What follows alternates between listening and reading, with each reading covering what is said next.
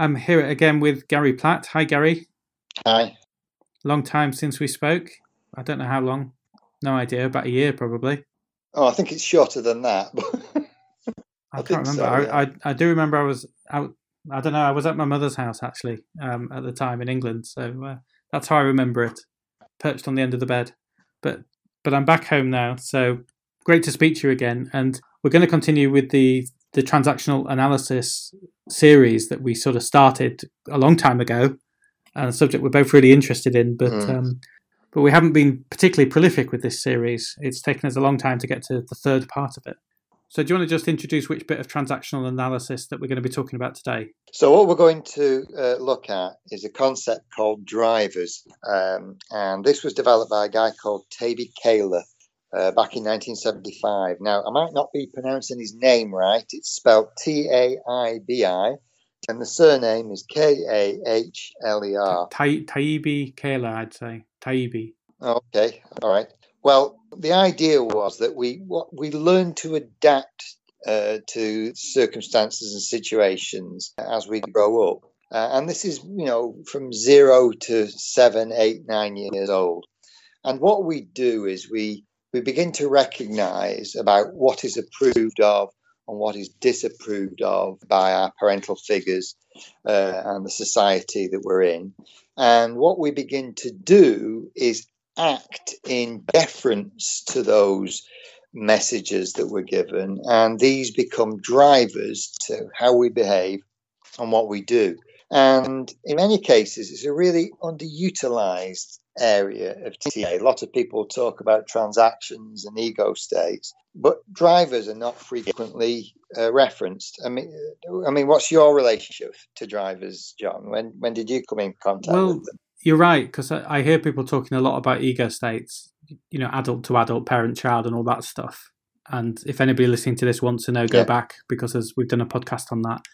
And also the transactions thing I hear about less actually, even just transactions, about the way that we communicate mm. and all of that. And again, we've done a previous podcast on that. Drivers, mm. the, the only time I've heard of this outside of talking to you was a meme that went around on Twitter or something like that, which talked about, yeah, like for example, the driver hurry up, and they kind of related that to the child yeah. ego state, and then put the, or was that the parent? No, that was the parent ego state. Hurry up, hurry up. Then there's kind of the adult ego state was something like be realistic, and the child ego state was be creative. So it was kind of a, a way of applying right. ego states to drivers. But I don't know if there's any science behind that, or whether that was just some kind of fancy meme. I am not aware that that I, I've not attributed drivers to particular ego states because they can really they can be acquired and they can be expressed in virtually any of them. Right with the exception perhaps of adult ego state. I, I, guess that was just somebody being smart on Twitter, and it was quite good actually. I'm, I'm, not being facetious. Well, I am being facetious, but I shouldn't be being facetious because it's actually quite clever. But that's it. I mean, that that's my. Right. That's no, actually, I'm I'm I'm telling a fib because I have seen ego states in a resilience training course that we do. There is a um, sometimes that we bring out resi- uh, drivers at that point. Right. But it's a pretty specialized answer. I right. mean, not it's not that common. In in some areas, they don't refer to them as drivers. You can work, uh, refer to them as working styles, uh, and obviously, it strongly impacts and affects the way you uh, act and behave and relate to people. And if you can put it into a working context, uh, that can often help people to understand it and see how it helps them reflect on their own behavior and and what they do and how they do. Oh right, I didn't realize that working styles. That's that's quite a useful way of describing it. Yeah. Yeah, I, I, believe that Julie Hay came up with that idea first. It's certainly where I was first introduced to that concept. Instead of calling them drivers, referring to them as working styles. Oh, okay, Julie Hay, right? Yeah, Julie Hay. It was well, was and is quite a prolific teacher and trainer in relation to transactional analysis. Uh, she was my trainer for a period of time in, in, in this particular area. And uh, she introduced me to the concept of working styles. I think I've heard of the name. She must have written something, unless um, this is just a familiar name. Yeah, she's yeah, she's written a lot. Yeah. So working styles might be a way that we've come across drivers in the, and, and I think you're right. It's, it's, it's kind of a probably a more useful way of thinking about it. So drivers working. Mm. What, I mean, you're saying that there are adaptations that we do to presumably to succeed or at least to thrive or to avoid negative outcomes or something. Is that right? It, it's more to basically these the, the drive, drivers or working styles are a, are a result of messages, conscious and unconsciously, uh, that we're given that tell us that we will be okay or everything will be all right if we do the following. And uh, we are encouraged to behave in particular ways. And eventually we internalize this as children and it becomes a strong influence on the way we behave. And this guy, Tay, I've forgotten his name, Taibi Kahler? Is that right? Yeah. So who was he then? He, he, yeah. Presumably, he was some kind of top researcher. He was a uh, basically a, researcher who worked in, in transactional analysis, uh, therapist and uh, psychologist. Right. Oh, okay. So he was a therapist using TA in therapy. Right. So, in order to kind of dig a little bit deeper into these drivers, what's should we go through what they are? Is that the best next step? Because that... well, in in total, uh, Kahler identified five. Is that all? Gosh. Yeah, yeah. The, five uh, these five drivers that uh, uh, we can inherit, and uh, each one, the name that he gave them is, is to a greater extent is really quite self-explanatory. The first one is called please people or please others. And what the individual does is they seek to make sure that other people are okay, that their needs are being met, that their requirements uh, are being addressed. And their focus is on making sure that in a group or in a family setting or in a team sitting setting, they are looking at other people and making sure that they are okay. Right. Okay. I mean, we can all probably recognise people that seem to be driven by that.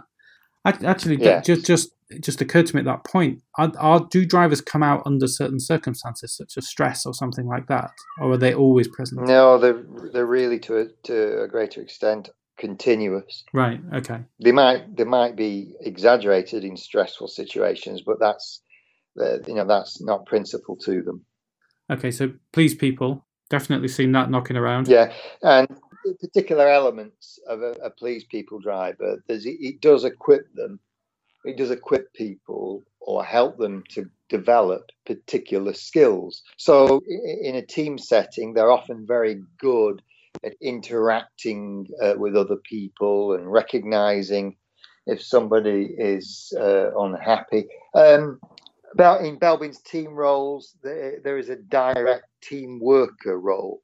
And, uh, and in some instances, you can definitely see that they've got this peace people driver that's behind that. They're often good at noticing body language and being able to interpret that. Uh, and so they've got that sort of high level of uh, sensitivity. Oh, right. So it links directly back to what skills they're likely to develop. Yeah, because they, they, that, that's makes sense. Yeah. Yeah. They'll be doing it more often, yeah. won't they? And, and yeah, you, yeah, you, made a really interesting point there about linking back to Belbin.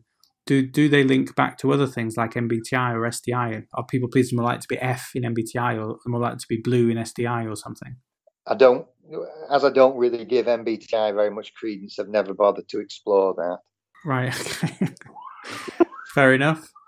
Fair enough. Yeah, that was a different podcast we talked about, didn't we? Yeah. yeah. Another, we'll save we'll save that one another to another time. Um, okay, sorry. So that was people pleasing, or people pleasing, yeah, just, or just one other side. Yeah, I mean, the, the, there's those positive elements that please people. There's also uh, some challenges that that brings with it.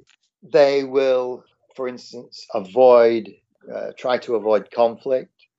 They will hesitate to make decisions that might benefit one person and um, disadvantage another and uh, wherever there, there might be conflict in a situation, they may not be very comfortable in dealing or reacting to that.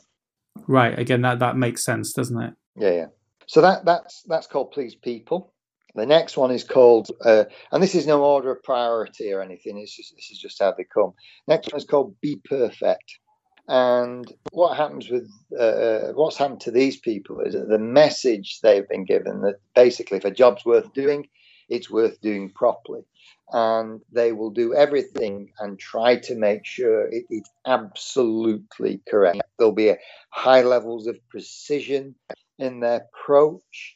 They will they will look to make sure that the all the details are present, and they'll often be meticulous in their planning and try to be perfect in the execution of tasks. Right.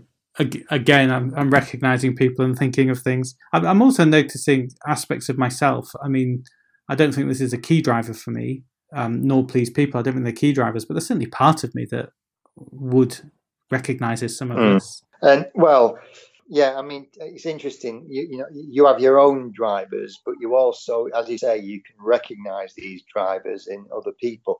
And I have to say, Be Perfect is is one of my lowest drivers. Uh, in my opinion, there's lots of jobs out there that are worth doing in a fairly half-assed fashion. you know, I just, you know, there are certain things where I think, well, what's the point? You know, why bother?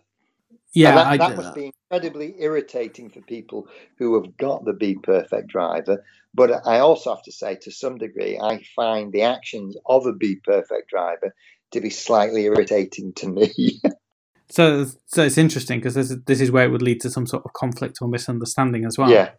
I mean, I think you're yeah. obviously right to say there are some jobs you might as well just dash off half-assed, but um, that's that's a logical response, and I'm guessing that these drivers are subconscious somehow. Yes, we're not logically yeah. deciding it. It's just our if we do this, that will that it, things will be okay. To use your language. Yes. Yeah. Yes. Yeah. Yeah. Yes. And and I guess similarly, there's some people that aren't worth pleasing. I know a few of those as well. Uh, yeah, although T- I, yeah, I think you're absolutely right. Although one of the main uh, tenets of TA is to try and operate from an I'm okay or okay position. So although you may not seek to please, you may want to treat with fairness, if you like. Right. Okay. Now, the benefits, obviously, of a Be Perfect driver is that they're often accurate uh, and, and, very reliable in terms of how they do uh, do the work that they've done. Uh, if you want something checked and made sure it's going to be right first time, these are the people who are going to do it. They're also going to have plans and contingency plans, and they'll be very focused on making sure that they get the job done properly. Right. So I guess these are people that are kind of energized by that idea of being having to, as you say, make sure the details are right. The kind of thing that would, for some of us, would feel feel like a, a dreadful punishment for some of us. Yeah. And you know, if you're working in an environment where quality is a deep requirement, like for instance a pharmaceutical uh, environment where there has to be high levels of precision, meticulous attention to detail, close following of operating procedures, you know that particular driver may have be a, a very high benefit to you. Yeah, so there's a, there's an obvious place for somebody who is driven for perfection and detail because there's a time when the when you just can't compromise on quality as you mentioned, pharmaceuticals, you know, um, aircraft engineer, I guess you want them to have a yeah. attention to detail.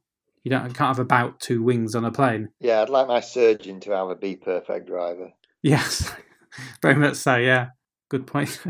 now, now the downside of, of a be perfect driver is that they, you can't rely on them to work to deadlines because they will keep redoing it and redoing it and redoing it. And indeed, a couple of weeks ago, I was watching somebody who clearly had a be perfect uh, working style, parking the car in the car park.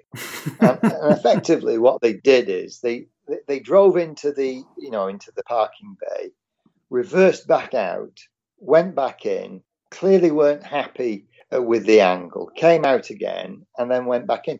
And then as they got out of the car, went round the back, they checked that there was an even space between either white line. You know, now if you're waiting for somebody like that, you know, they're not quick workers, if you like. Right. Yeah. Uh, uh, you know, they'll be constantly looking at minor details. And and and the, the truth of the matter is that sometimes we have to just make something fit for purpose. And the danger is that best becomes the enemy of good or adequate, uh, and that can be uh, and that can be quite problematic, and it can also be quite demotivating for people who work with or work for this person. Yeah, that's. I mean, I I sometimes get that feedback that I'm trying to make things too perfect. So maybe I've got more of this than I realize. Yeah. I also I also fuss about parking like nobody's business as well sometimes. So I like to park properly. Right. I mean, the other thing is that sometimes they have problems delegating work because, in their opinion, their view is that if a job's worth doing, it's only them who's worth doing it. Now, I have to say this. This is all when it's excessive, of course. This is not, you know, people do not necessarily take it to this extreme, but that's what can happen. Right. So you can kind of overdo it. Yeah. Yeah. Well, again, I can certainly recognize people like that, and as I said, I'm recognizing aspects of myself. Yes. Yeah. Yeah. Especially when it comes to parking. Now, now the next one is try hard, and uh, this is where somebody does everything with a hundred and ten percent commitment.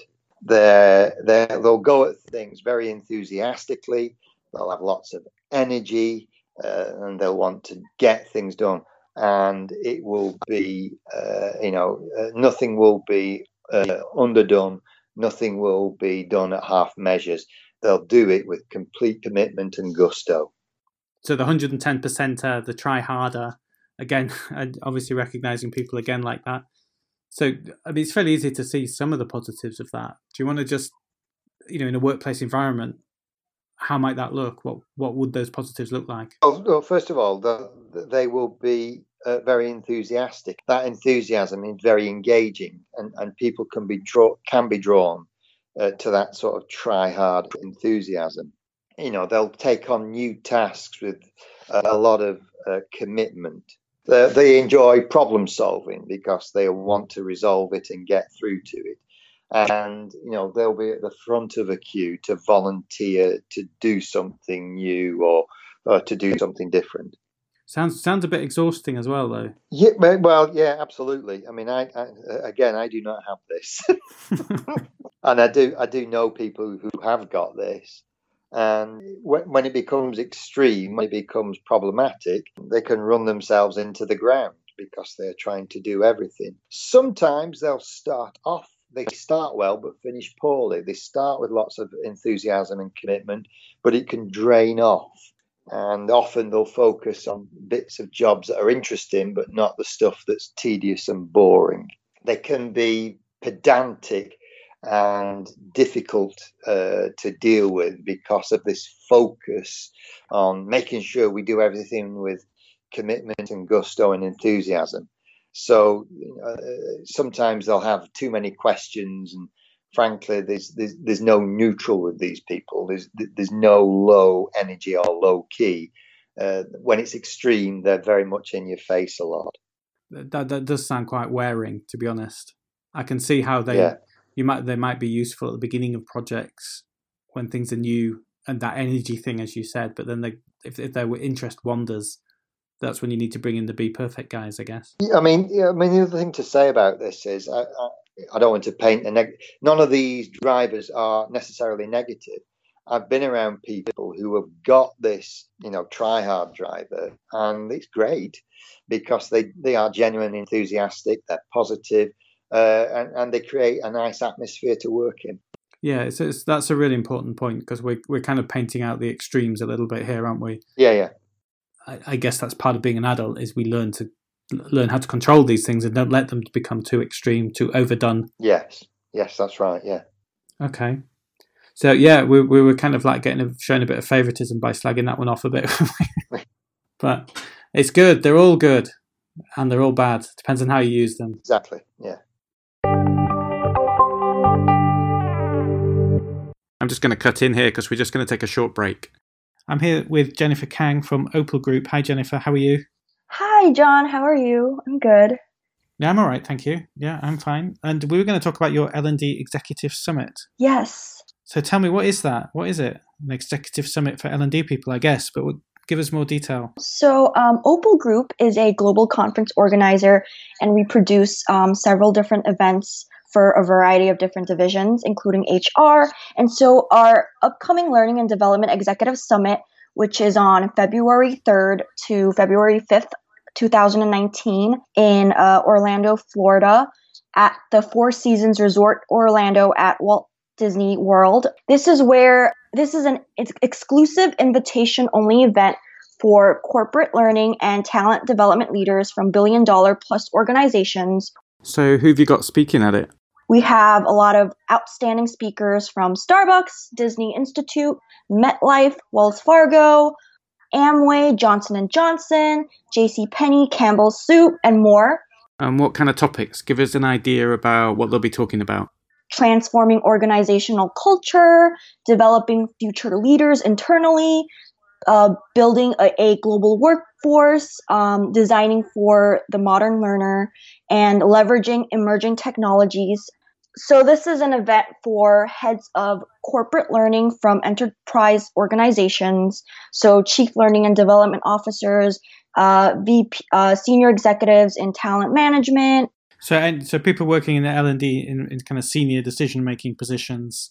Yes. In any in any organization, you said billion dollar organizations. Do you, I mean, is that? Yes. Yes. Is, is blimey? So, is it, when you say billion dollar, is that just the people who get invited, or is that the people who speak? Um, both speakers and attendees. Okay, so it's for people in decision making, fairly senior L and D positions Orlando, yes. Florida, in February. Disney World. Yes. Four Seasons Hotel. Okay, that all sounds pretty good. So, what do what do people do if they want to find out more? Um, so they can definitely visit our website at opalgroup.net, O P A L group.net, and all of our events are listed on the site. And if you click on the HR division, um, you will see our event Learning and Development Executive Summit. And this is where you will learn a lot about our speakers and our attendees and our sponsors and um, all of the topics that will be presented at the event. Okay. Thanks very much, Jennifer. No problem. Thank you. Okay, we're going back to Gary. Now, the fourth one is called Be Strong. And as the name implies, with a Be Strong, in times of stress, in times where there's an emergency or there's something going on, these individuals will pull through. They are very extremely focused. They'll be they'll be resilient. They will deal with stressful situations in this kind of uh, implacable, rigid, stoic way. I think this is getting a bit more like me now. Is it? Yeah, I think so. Uh, well, the benefits uh, of a Be Strong is that they'll often and frequently be very good in an emergency. They'll be very calm. They'll focus on how to solve a problem or resolve a conflict. They're just good people to have in a crisis. Uh, they'll be the ones who are being cool and level headed while other people are losing it and becoming emotional. And, you know, if there's a difficult choice to be made, they will make it, even though it may cause problems for others. You know, they, they can be firm, but they can also be fair. You see, I'm liking this person. I'm liking this one. Okay, right. Well, the downside uh. is that they are they are very reluctant to admit any uh, they've got problems or issues. They will not necessarily ask for help when that would be the best thing to do they'll see failure as a kind of personal issue. And uh, they will hide away their problems and secretly might to some degree be going to bits inside. But they're trying to present this hard resilient external fear. Often very difficult to build a relationship up because uh, they, they, they sort of remain internalized in terms of their emotions. They don't give too much away and they can appear slightly, in certain cases, withdrawn and introverted. All right, so they've they've got a negative side as well. Okay, they've all got positives and negatives. Yeah. Yeah, I was liking that one the best, but it went off him a bit then. Okay. But I think I've got I think I've got a fair bit of that. Right. Especially when you said they're cool. Do you recognise any of this from your parental figures? well, I, I I recognise one of the ones that's coming up, which I know you've got right. as well. Because I remember you telling yeah, me a story about it. So I've definitely recognised one of those from my parental figures, and I think I don't think be perfect or please others was a big thing in my house, but I do think right. it was try hard was kind of said, but I don't think it was particularly demonstrated. Mm. But I think be strong. I mean, I'm from Northern England, from Yorkshire. Grew up in yeah. the sort of seventies and eighties, where you know having yeah. emotions was just not the done thing. You just, we just didn't have emotions. We had no need for them. Yeah, there was there, there was some evidence that our generation there was some gender bias amongst these drivers, and be strong was given to little boys and please people was given to little girls. I don't believe that is true now, but that was certainly the case for our generation. Oh, really? God, that's interesting. I hadn't considered the gender angle at all. Wow. But you can see it. Yeah, yeah, it makes perfect sense. I just, it never occurred to me. That's fascinating. But I can definitely see those ones, and I can definitely see um, one of the ones that's coming up from my parents. The one that I share with you. Yeah, the last one is Hurry Up, and this is the one that uh, I've got in spades. Hurry Up driver is basically if you're going to do anything, uh, don't mess about. Get on with it. Do it quickly. You, you do everything. Uh, you don't hesitate. You, you, jump in. You get the job done. You move, process through work uh, with a high rate of knots. There's there's a speed to what you know. Uh, you do everything with a certain amount of speed and commitment. Right. Yeah. I mean this this is the one that I recognise most from my family. The sort of stop faffing about, get on with it. Exactly. Although, although I also think that there's, there must have been a fair dose of the be perfect, which are obviously there's a contradiction there. Well, what happens is that some of these drivers you get you'll get more than one, and some combinations can be quite stressful because you can't hurry up and be perfect. No, exactly, exactly. So I think I had a fair a bit of be perfect, a fair bit of hurry up, and quite a lot of be strong. I think they're my top yeah. three. Strong first, I think. Now, the, the, the, benefits to a hurry up driver is that they'll get a lot done in a short time. They'll respond well to a deadline. If they say something be ready at five o'clock on Friday, it will be ready at five o'clock on Friday. And they are driven by deadlines and they develop speed uh, with uh, pressure. Uh, those are the two things that kind of conjoin together. And again, they'll often do a lot of preparation so that when it comes to do it, they can do it quickly. And they'll juggle different items in order to get a job done. Now that's that's the upside to a hurry up driver. The downside is that you can't do things fast and necessarily do them accurately. Yeah. So they often make mistakes, and uh, they're not going to be bothered looking for errors because they'll just see the thing as being more time and it's about getting the job done. And you know, and the fact that there's a few typos and a few errors. Well, so what? So long as the gist uh, of what you're trying to get across is done. So quality of work can be poor. Uh, can be poor. They can be impatient with people. If they think people are dawdling or uh, spending too much time on something, their irritation will show through quickly, and they're often they can be they can also I, I think to some degree be stressed because you know they're always trying to work against a deadline. When when you're explaining that as well, something occurred to me that I seem to have different drivers at work than I do at personal life. Is that possible? I've not heard that. No. Right. Okay. I'm not saying it's true, but I've not encountered. When you were describing then the hurry up, I kind of think, well, that's kind of me at home, but at work I tend to more towards the perfect than the. I don't know if that's cultural or what. Right. I don't know. Mm, don't know. To do some research here. So that's the hurry up driver, and you were saying that's one that you you've got in spades. Yeah, and that, I've got that from my mother because my mother's got this hurry up driver, and it's just been basically handed down to me. Right. And and the, you know, and the way this happens is that uh, as a child, I will have told to stop messing about, stop dawdling, hurry up, quickly, stop doing that. We've got to get there now, and all this builds up and I hear it and I internalize it, and now it becomes a driver with how I behave. So it, it, it's you said you hear it. You can actually almost hear hear it being said to you. Yeah, yeah. Almost in your mother's voice. No, not necessarily in my mother's voice, but there's there's just been this general input, uh, and I think my my mother in this particular instance played a big part in doing that. So, I mean, you've you've talked through the sort of the negatives and the positives of of all of them, all five of them now and I'm yeah. sure people listening to this will have recognised bits and pieces for their from from themselves as well. What, yeah, yeah. What, what um is is there something that we can do to actually find out like a questionnaire or something like that that we that's fairly reliable? There's there's one that was developed by a guy called Dr. Michael Reddy, and I'll I'll send that through to you, John, so you can make it available. Right. It comes with a caveat, and uh, i will supply it to you in PDF format. And what Michael Reddy has said is that you can use it, but you may not change it or alter it in any way. Okay. So the questionnaire is, you know, you can fill this in and it will give you a score against each of these drivers as to where you are.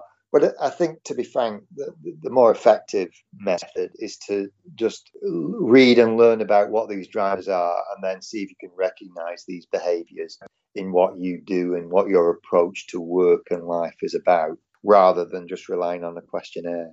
Yeah, I mean, from your descriptions, it seemed like you could you could recognize. I mean, as I said a few times, I could recognize bits of myself and also recognize other people. Yeah, so I'm sure, yeah, as yeah. you say, going through it in a bit of detail, you could do that. Yeah. So what can we do with them once we've we, have we have got awareness of these drivers or working styles? How can we use those in our business, our L and D business? It boils down to knowledge being power, and if you are aware of what your own drivers are, you can start to make some kind of judgment or assessment about is is this you know is it too excessive or Am I doing this too much? And is it impacting on the work that I do and what I deliver? And, and without doubt, there are times and occasions where I am, I, you know, uh, there was an incident today, for instance, where I got an email and I very quickly uh, written something off and I was about to press send and thinking, hold on, hold on, hold on. Slow down, just stop, think, you know, stop the hurry up driver and just give you a bit of yourself a bit of time to review it. Now that that is a very constructive thing to do, and it it just uh, checks whether the driver, which may well be positive, is it always uh, leading in the right direction. So you that, you're using that as self awareness. Yeah, you had the self awareness to know that you're susceptible to to rushing massively. Yeah, massively. So you checked yourself and just checked whether that was the right thing to do or not. Yeah. Now uh, some people might legitimately argue, well, you could do that without knowing what drivers are. Absolutely, you could do that. It's just that the, understanding what your drivers are, I think, just makes you more consciously aware of it. And so, consequently, you're more likely to consciously act on it. Yeah, sure. It, it's just explaining some things that, is, and once they're explained to you, they're easy to spot, aren't they? Yeah, yeah. And and the other thing is, you know, as I say, knowledge is power. Drivers have a massive influence on the way you manage your time. And in fact, uh, on the time management programs that I run, one of the things we do is to complete the driver's questionnaire. Ah, okay, that's an interesting application. Because it strongly influences the way you manage and organise your time. Uh, and so, consequently, that gets at the core of why some people have problems with managing time. So, if they've got a be perfect driver, they're probably spending way too much time making sure something's perfect when it doesn't need to be. Uh, uh, if you've got a be strong, uh, are, are, they delegating enough? are they asking for help? Um, if they've got a hurry up, are they doing trying to do too much and multitask, which is a myth in itself? When really what they should be doing is concentrating on one task at a time and spending more time on it. Now they're just examples, but you can see there's a whole plethora uh, of issues and questions that drivers raise about the way you manage time. I, I recognize some of that in myself again. And, you know, as I was saying about some of the feedback I get is don't let what what was it you said? Don't let good be the enemy of the perfect or something. No, look, don't let don't let best become the enemy of good. Yeah, that was it. Yeah, and I sometimes retort, you know, don't let quick be the enemy of the good. Like, why can't we just be good? But that's kind of I'm motivated by trying to do things well and quality much more than I'm motivated by speed, and I can see the downsides of that and I can always yeah, yeah. see the positives as well. And it does change how I manage my time. It's absolutely correct. Yeah, yeah, exactly. It, it's a really, it's an interesting connection. It, it also, I think, you, drivers are interested in teams in terms of recognizing what are the drivers present in the people I work with, and how is that influencing the way I interact with them. Because when a be perfect meets a hurry up driver, uh, there can be issues and potential friction between those people those two people. Or a please people meets a be strong. All those are a bit problematic or can be uh, if they don't know how to work together effectively. I mentioned earlier that I kind of felt that I had maybe two or three of them were quite felt quite a lot stronger than the other two or three. Is that possible? Can or is everyone just driven by one of these? No, you, you some people are driven by one. Some people are driven by more than one. What's equally interesting is where you've got a very low score or a low driver. So, for instance, if you had hurry up and be perfect, as we've said previously, uh, that's quite a stressful situation to be in because you can't do things accurately and quickly normally. Those two things are not sympathetic. And similarly, uh, if you have B, uh, you know, if you have uh, be strong as uh, one of the drivers and try hard, you're putting yourself again under quite a lot of stress in, in those circumstances uh, because you're kind of bottling things up and trying to get the job done properly. But equally, uh, what's interesting to look at are the drivers that you do not have. And I'm very much aware of not having a be perfect driver. And that is sometimes to my detriment because I will do things and they will not be as good as they could be. And that can be problematic and that you know can present things in an inappropriate or, or poor way. Similarly, as a trainer, uh, I have quite a low score on please people, you know, and um, you know that that can be, you know, and it doesn't mean that I can't do that. It just means I have now got to consciously think about doing that because it's just not something I naturally do. Whereas I've got colleagues that I work with where they've clearly got a please people driver, and they've got very quick and good empathetic skills, and they can build up rapport with people really extraordinarily quickly and I envy that. No, absolutely. I suppose we always look at what we can't do, and uh, yeah, with a certain amount of envy, probably undervalue what we can do. Yes, probably. And I guess this could also be useful when if, if we're doing things like coaching or we're looking at trying to have mindset shifts. I sure we struggle to say that mindset shifts in in learning and development situations. I guess it's quite useful if you can see somebody's being held back by a driver or if they're overdoing a driver or something like that, you might that might be helpful information for them. That that is definitely my experience. That sometimes when you you introduce and explain this to people, uh, they recognise it immediately, and it's something of a revelation to them, and they begin to recognise why they may have difficulties or problems in particular areas, and why they may be particularly effective and, and constructive in others. Uh, and I think, as I say, knowledge that knowledge is power. Yeah, absolutely. It was when you said about um, was it be strong that don't delegate. That could be really holding somebody back from their leadership development, and it could also be quite demotivating yeah. for the people that they work with because they don't feel trusted. And, yeah, yeah. You know, they're never getting any interesting work to do. So it's quite. it can be quite useful thing to feed in in that situation. Yeah, I mean, if you've got a be perfect driver, that may explain why you're missing deadlines, why your projects never come on on time because you're spending way too much time on stuff that perhaps will not have that bigger impact on the final result or outcome. And that's quite useful information to to feed back to somebody so that they can gain that self awareness. Well, as you say, knowledge is power. Yeah, I'm go- I'm I'm going to uh, dig out that fancy meme that I told you about that I'd seen on Twitter or something. I'm going to send you it and see what you think of it. Maybe I'll share it on okay. the website as well. So I thought I thought it was quite a clever way of thinking about dealing with um, dealing with these drivers and as I said, it, it attributed the driver itself to the parent ego. So hurry up was your parent side of your ego telling you to hurry up. And they were saying, well, if you if you take that positive intent into adult state, then it becomes be realistic. If you take it into child state, it becomes be creative. I think that's what it is. I'm saying that from memory, and I, I did quite like right, that. Yeah, I did. I, I did think that was quite a a neat way of mapping oh, it all together. Uh, yeah, I'm, I'm, not. I'm not dismissing it. I'm just. I'm just not familiar with uh, that idea. I say I don't know how much research has gone into it or whatever, but it's still quite. It's quite neat anyway. It's an endlessly fascinating subject, transactional analysis. So thank you very much for uh, yet another episode on that. That's my pleasure.